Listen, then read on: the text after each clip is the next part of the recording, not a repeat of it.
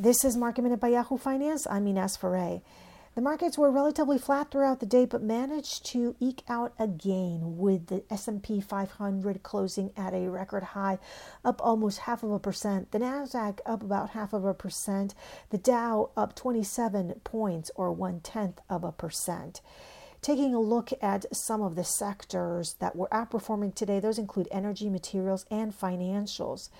Meanwhile, utilities and real estate were lagging. QuantumScape, the solid state battery company, was up double digit percentages today after Morgan Stanley gave it a buy rating. Also, Fisker, the electric SUV startup, was rated a buy as well. And Virgin Galactic was under pressure after the company delayed its space flight that was scheduled for this weekend. The company says it wants more time for technical checks. Disney blew away subscriber expectations for its latest quarter, reporting a huge surge for Disney Plus, that's its streaming services. Subscribers for Hulu and ESPN Plus also beat expectations.